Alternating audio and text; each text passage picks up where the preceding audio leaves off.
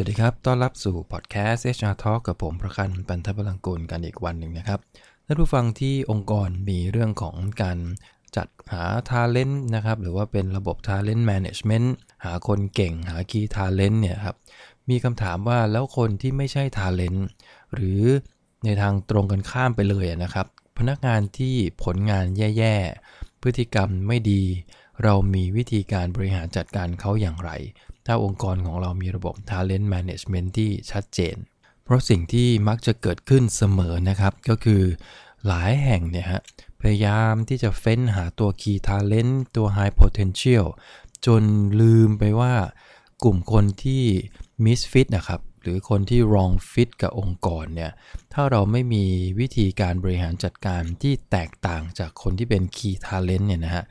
มันจะเป็นการทำลายคนที่เป็น Key Talent เหมือนกัน เคยเคยประสบพบเจอกับประสบการณ์เหล่านี้ไหมฮะ คือเช่นเนี่ยนะฮะบางองค์กรแล้วไม่ใช่บางด้วยนะหลายองค์กรทีเดียวที่ไม่ค่อยกล้าทำอะไรกับพนักงงานที่มีผลงานไม่ดีหรือมีพฤติกรรมแย่ๆ จนทำให้เกิดสิ่งที่เราเรียกว่า talent เนี่ยลาออกหมดเลย เพราะอะไรเพราะว่าเขาไม่ trust ในตัวผู้บริหาร นะแต่เอ๊ะทำไมผู้บริหารถึงไม่มีมาตรการอะไรกับคนที่มีผลงานที่ไม่ดีหรือคนที่องค์กรยืนยันแล้วว่าเนี่ยเป็นเดดวูดแน่นอน หรือเป็นมิดฟิตแน่นอน ซึ่งสิ่งเหล่านี้มันต้องต้องระวังให้ดีนะครับ มิฉะนั้นแล้วระบบที่ท่านทำเรื่องของ Talent Management มันจะเป็นระบบที่ไม่ได้ผลเลย เราลองมาดูแล้วกันนะครับว่าองค์กรทั่ว ๆ ไปที่เขาไม่ค่อยกล้าแตะตัวที่เป็นพวก wrong fit กับองค์กรเนี่ยสิ่งที่เขาทำมีอะไรกันบ้าง อันแรกเลยก็คือไม่มีมาตรการอะไรกับพนักงงานกลุ่มนี้เลย เคยเจอไหมฮะ คือมีตัวมีการระบุนะครับว่า ใครคือ Talent ใครคือ Key Talent คือมีการแบ่งพนักงานออกเป็นกลุ่มๆชัดเจน อีกกลุ่มหนึ่งคือกลุ่มสุดท้ายที่เป็นกลุ่มที่เขามักจะเรียกกันว่า Deadwood บ้าง Misfit บ้างหรือ Wrong Fit บ้างเนี่ยนะฮะกลุ่มเนี้ยแทนที่จะมีมาตรการในการบริหารจัดการกับกลายเป็นว่า พนักงานในกลุ่มนี้ผู้บริหารระดับสูง ระดับกลาง แม้กระทั่งหัวหน้างานของพนักงานกลุ่มนี้เองเนี่ยไม่กล้าที่จะแตะต้องพนักงานกลุ่มนี้เลย สาเหตุเป็นเพราะอะไรอันนี้อาจจะไม่ทราบได้เพราะแต่ละที่อาจจะไม่เหมือนกันนะครับ เท่าที่ผมทราบมาคือพนักงานในระดับบริหารนะครับ ผู้บริหารมักจะให้เหตุผลว่าก็ไม่เห็นต้องไปทำอะไรกับเขาก็ปล่อยเขาไปให้เขารู้ตัวแล้วเขาคงออกไปเอง อันนี้ผมว่ามันไม่ใช่อย่างนั้นนะฮะคือส่วนใหญ่พนักงานกลุ่มนี้ไม่ค่อยไปไหนหรอกครับเพราะว่าถ้าเขาเป็น wrong fit หรือว่า deadwood จริง ๆ ตัวจริงเลยนะครับ เข้าไปที่อื่นเนี่ยคนอื่นเขาก็ไม่รับนะฮะเพราะฉะนั้นบางคนเขารู้ตัวนะครับว่าไปที่ไหนก็คงยากที่จะมีคนรับเขาเข้าทำงานเนี่ย ดังนั้นอยู่ที่นี่ไม่ดีกว่าเหรอทำบ้างไม่ทำบ้าง แต่องค์กรก็ไม่มีมาตรการอะไรกับเขาเลย เพราะฉะนั้นไม่ต้องทำงานให้เหนื่อย แต่ก็ยังได้รับค่าจ้างค่าตอบแทนปกติ ไม่ได้แตกต่างอะไรกับคนที่เหนื่อยทำงานสร้างผลงาน กลุ่มนี้ถ้ามีเยอะๆ แล้วเราไม่ทำอะไรกับเขาเนี่ยผมว่าในทาง ที่จะเกิดขึ้นก็คือพวก Key Talent ของเรานี่แหละ จะตบเท้าออกจากองค์กรกันหมดเลย อันนี้เป็นตัวแรกเลยนะฮะ ที่เท่าที่สัมผัสมาคือสาเหตุแรกที่ทำให้ Key Talent ของเราเนี่ย ตัดสินใจไม่อยู่ต่อที่นี่ เพราะอะไรเพราะเขามีความรู้สึกว่าเขาไม่ได้รับความเป็นธรรม ความเป็นธรรมในที่นี้คือเมื่อเปรียบเทียบใช่ไหมฮะคนเราชอบเปรียบเทียบนะครับ เมื่อเปรียบเทียบกับกลุ่มพนักงงานที่ไม่มีผลงานอะไรเลยเนี่ยทำไม ยังได้รับการดูแลจากบริษัทค่อนข้างดีด้วยซ้ำไป บางบริษัทขึ้นเงินเดือนให้ด้วยนะครับสำหรับพนักงงานกลุ่มที่ไม่มีผลงานหรือ wrong fit ในองค์กรเนี่ยบางบริษัทก็ยังให้โบนัสนะครับก็คือเรียกว่าไม่ให้ก็กลัวพนักงงานจะรู้สึกไม่ดีงั้นให้เขาหน่อยพอให้เขาหน่อยขึ้นมาเนี่ยแหละฮะไอ้หน่อยหนึ่งเนี่ยบางครั้งบางองค์กรมันไม่ได้ห่างไกลอะไรกับคนที่เป็นทาเลนต์เลย เพราะฉะนั้นมันก็เลยไม่ motivate คนที่เป็น key talent นะฮะบางองค์กรนะครับก็อันนั้นคือประเด็นแรกนะครับ บางองค์กรไม่มีมาตรการอะไรเลย ซึ่งอันนี้ผมไม่แนะนำเลยนะครับ อันที่ 2 ก็คือเริ่มมีมาตรการกลางๆละ เช่น มีการเรียกมาคุยมา feedback นะครับ บางแห่งก็คือถ้าทำผิดหรือมีพฤติกรรมที่ไม่เหมาะสม ก็มีการเรียกมาตักเตือน อาจจะเป็น step ตาม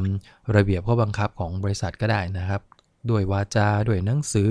หลังจากนั้นก็เป็นสเต็ปการลงโทษไปถ้ากรณีเขาทำผิดระเบียบข้อบังคับจริง ๆ นะครับ แล้วก็ในมุมของการว่ากล่าวตักเตือนเนี่ยอาจจะมีเรื่องของการวางแผนพัฒนากันต่อเนื่องหลายองค์กรที่พนักงานผลงานตกอยู่ในลำดับท้ายสุดนะครับ ก็จะเข้าสู่โปรแกรมที่เราเรียกว่า PIP คือ Performance Improvement Program ก็จะมีการวางระบบระเบียบกันอย่างชัดเจนว่าพนักงานที่ผลงานรั้งท้ายเนี่ย เขามีจุดอ่อนอะไร เขามีประเด็นที่ต้องพัฒนาอะไรบ้าง หลังจากคุยแล้วก็คุยกันแล้วว่าปีหน้าคุณอยากจะได้ผลงานที่มันดีขึ้นกว่านี้ไหม ถ้าอยากได้เราก็ต้องพัฒนานะ แล้วมันก็จะไปเชื่อมโยงกับระบบรีวอร์ดว่าในปีนั้นเขาอาจจะไม่ได้รับการขึ้นเงินเดือน ไม่ได้รับโบนัสเลยด้วยซ้ำสำหรับผลงานรั้งท้ายเลยนะครับ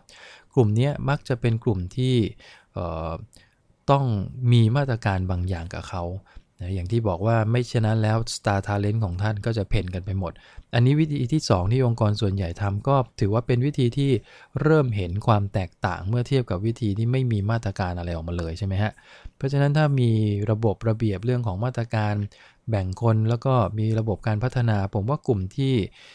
ผลงานไม่ดีเนี่ยบางคนก็คงไม่ได้ตั้งใจที่จะทำให้ตัวเองผลงานไม่ดี แล้วก็ในกลุ่มนี้ยังมีหลายคนนะครับที่ต้องการที่จะพัฒนาตัวเองต่อยอดตัวเองให้เก่งขึ้น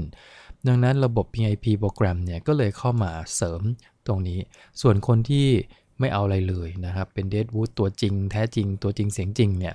สักแป๊บหนึ่งอะครับ พวก PIP โปรแกรมเราจะให้เวลาเขาประมาณสัก 2 ปี ซึ่งก็เยอะนะฮะสปีเนี่ยถ้าเขาไม่พัฒนาอะไรเลยสิ่งที่องค์กรต้องทำคือเข้าสู่มาตรการอันที่ 3 ซึ่งหลายองค์กรทำนะครับ ก็คือเลิกจ้าง อย่างถูกต้องตามกฎหมาย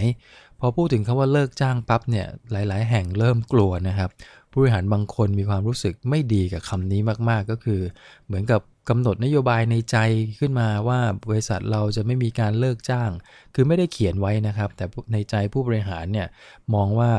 ยังไงเราก็คงไม่เลิกจ้างเขาเพราะอะไรเพราะบางทีผู้บริหารเขามีความรู้สึกในมุมของเอเห็นใจพนักงาน เฮ้เขาก็อยู่ทำงานกับเรามานานแล้วนะ ผลงานไม่ดี พฤติกรรมแย่ เอานะ่ะไม่เป็นไรหรอก เก็บเขาไว้ก่อนก็ได้มั้งนะคือไม่มีมาตรการนี้ออกมา โอเค มีมาตรการพัฒนาเขา แต่สุดท้ายถ้าเขายังพัฒนาไม่ได้นะบริษัทบางแห่งก็ยังเก็บพนักงานกลุ่มนี้ไว้ อาจจะมีอีกสร้างอีกหน่วยงานขึ้นมาสำหรับเป็นพนักงานกลุ่มนี้เลยคำตอบคืออคำถามคือ มันคุ้มจริง ๆ หรือเปล่าที่เราจะเก็บรักษาพนักงานกลุ่มนี้เอาไว้ ฟังดูโหดร้ายนะครับ แต่ชีวิตจริงมันคงต้องเดินกันต่อฮะ เรากำลังทำธุรกิจถูกไหมครับ ถ้าบริษัทของท่านหรือองค์กรของท่านเป็นมูลนิธิ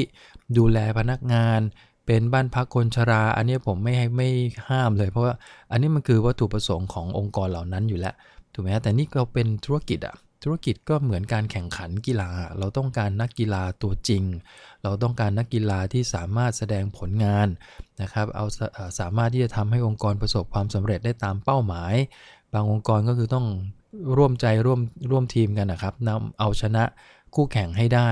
ดังนั้นเราต้องการผู้เล่นที่มีคุณภาพมีความสามารถ ถ้าเราเจอตัวผู้เล่นที่ความสามารถน้อยหน่อยอะเราบอกว่าเรามีโปรแกรมการพัฒนานะ มีโค้ช มีเทรนนิ่ง แต่สุดท้ายถ้าเขาพัฒนาไม่ได้ และเป็นผู้เล่นที่ไม่สามารถเข้ากับคนอื่นได้เลย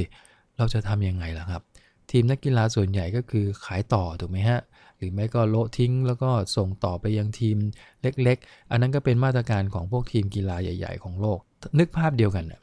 เราเองถ้ามีพนักงงานแบบผลงานแย่ๆ ไม่สามารถสร้างผลลัพธ์ที่ดีให้กับองค์กร ส่วนหนึ่งคือเราพัฒนาแล้วด้วยนะครับ แล้วเขาก็ไม่ไม่สร้าง ผลงานที่ดีอย่างต่อเนื่องเนี่ยผมว่าสาเหตุอันนึงอาจจะเป็นเพราะว่ามันไม่ฟิตกับองค์กรจริง ๆ เขาอาจจะมีค่านิยมมีความเชื่อบางอย่าง ซึ่งไม่ตรงกับวัฒนธรรมขององค์กรมาเลยทำให้เขาไม่สามารถสร้างผลงานที่ดีได้ ถ้าเราเก็บเขาไว้แบบนี้ไปเรื่อยๆคำถามคือจะเกิดอะไรขึ้นล่ะครับ เราจะบอกว่าเฮ้ยบริษัทเรามี talent เยอะนะ ดังนั้น talent นี่แหละน่าจะเป็นตัวอย่างที่ดีให้คนกลุ่มนี้พัฒนาตัวเองจนกระทั่งกลายเป็น Star Talent บ้าง แต่เอาเข้าจริง ๆ มันตรงกันข้ามนะครับ ใช่ไหมฮะ ถ้าหลายท่านมีประสบการณ์เรื่องนี้มาค่อนข้างเยอะเราจะเห็นภาพว่ามันไม่ใช่อย่างนั้นอะในทางปฏิบัติสิ่งที่เกิดขึ้นจริงคืออะไรครับ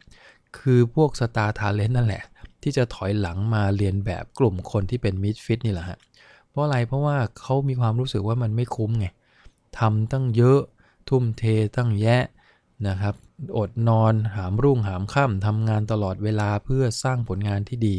แต่สุดท้ายกลับกลายเป็นว่าเขาถูก treat ไม่ได้ต่างกับคนที่ไม่สร้างอะไรเลย เพราะฉะนั้นเขาก็เลยบอกว่างั้นไม่สร้างบ้างดีกว่านะส่วนใหญ่มันจะเป็นมุมนี้มากกว่าที่จะบอกว่าคนที่เป็น misfit จะดันตัวเองไปเป็น star อันนี้หาได้น้อยมากนะครับ ดังนั้นหลาย ๆ แห่งก็เลยต้องเริ่มมีมาตรการว่าเราคงต้องมีการเลิกจ้าง การเลิกจ้างไม่ได้เป็นการทำร้าย พนักงงานนะครับ ผมคุยหลายครั้งแล้วในพอดแคสต์ตอนเก่าๆว่า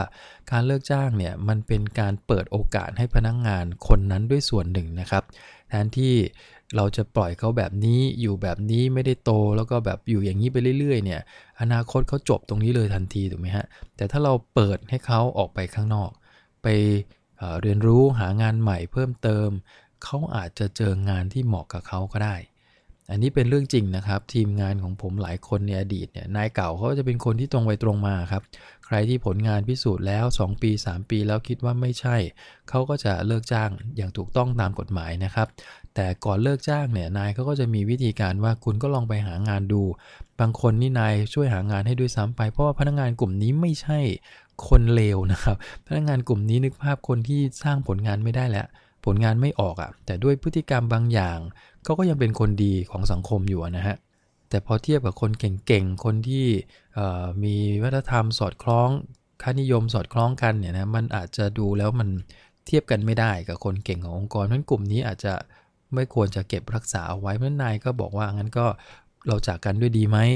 คุณก็ไปหางานใหม่ ผมก็เปิดโอกาสให้ ถ้าผมรู้จักเพื่อน แกแนะนำจริงนายเก่าก็แนะนำว่าคุณไปที่นี่ดู ผมคุยกับเพื่อนผมดูแล้วแล้วดูท่าทางหน่วยก้านคุณน่าจะเหมาะกับองค์กรแบบนั้นมากกว่า เราก็เปิดโอกาสให้เขาไปสมัครงาน ในช่วงที่ยังทำงานอยู่ที่นี่นะครับ แต่เราบอกไปละว่าคุณในอีก 1 เดือน 2 เดือน เราจะปิดจ็อบนี้ละเขาก็ไปสมัคร 3-4 คนเยอะทีเดียวเกือบเรียกว่าส่วนใหญ่ฮะกับคนที่เลิกจ้างไป กลายเป็นว่าเขาไปได้ดีกับองค์กรอื่นจริง ๆ เห็นไหมฮะเมื่อเทียบว่าถ้าสุดท้ายเรายังคงเก็บคนกลุ่มนี้ไว้ แล้วก็ทรีตเขาเป็นประเภทแบบมิดฟิตอะแล้วก็พัฒนาไม่ได้แล้วก็เอาโอนย้ายไปอยู่ในหน่วยงานที่แบบปิดสนิทไม่ต้องโชว์อะไรเลยเนี่ยเราเราเสียค่าจ้างเราเสียเงินดูแลพนักงงานแต่ value ไม่ได้กลับมา ตัวพนักงงานเองก็อยู่อย่างนั้นถูกไหมฮะแทนที่จะเปิดโอกาสให้เขาไปหาสิ่งที่ใช่สำหรับเขา แล้วเขาก็เติบโตไปกับสิ่งเหล่านั้นเนี่ยอันนี้มันเป็นอีกมุมหนึ่งเลยนะครับ ดังนั้นในทุกวันนี้ส่วนใหญ่องค์กรก็มักจะไม่ค่อยมีคือคือไม่ได้จากกันด้วยความรู้สึกแย่ แต่เป็นการจากกันด้วยดี เพราะว่าอะไรเพราะว่ามันไม่ฟิตเราจะไม่เรียกคนกลุ่มนี้ว่า dead wood อีกต่อไป เราจะเรียกว่า wrong fit หรือ misfit ส่วนใหญ่ก็คือไม่ไม่ฟิตกับองค์กร ดังนั้นไม่ได้ผิดนะ คุณเป็นคนเก่ง แต่คุณไม่ฟิตกับเรา เพราะฉะนั้นคุณก็ต้องไปหาองค์กรที่ฟิตมากกว่า การบริหารจัดการคนกลุ่มนี้นะครับถ้าเรามีมาตรการชัดเจนแบบนี้ ผมว่ากลุ่มทาเลนที่เราอุตส่าห์เฟ้นมา เขาก็จะรู้สึกโอเค ว่าบริษัทเนี่ยทรีตคนตรงไปตรงมา ใครเก่งใครดีก็เก็บรักษาพร้อมให้รางวัล ใครที่เก่งแล้วไม่ฟิตกับองค์กร พอพัฒนาได้ก็จะมีระบบพัฒนาให้ แต่สุดท้ายถ้าพิสูจน์ได้แล้วว่าไปกันต่อไม่ได้ ก็คงต้องจากกันด้วยดี เคสแบบนี้มันเป็นธรรมชาติในการทำงาน บริหารคนในยุคนี้เลยนะครับ ดังนั้นลองมองย้อนกลับไปที่องค์กรของท่านนะครับว่าเราปล่อยปละละเลยพนักงานที่ไม่ฟิตกับองค์กร ให้เขาอยู่ทำงานไปเรื่อยๆ โดยที่ไม่สนใจว่าพนักงานที่เป็น star talent จะรู้สึกอย่างไรหรือเปล่านะถ้าเป็นอย่างนั้นโอกาสที่ท่านจะเสียสตาร์ทาเลนของท่านมีเยอะทีเดียวนะครับ ก็ฝากประเด็นวันนี้ไว้เผื่อว่าท่านจะเอากลับไปทำระบบ Talent Management ของท่าน ให้ มีมาตรการสำหรับคนกลุ่มนี้ด้วยนะครับ ก็พบกันใหม่ในครั้งหน้านะครับ ขอบคุณครับ สวัสดีครับ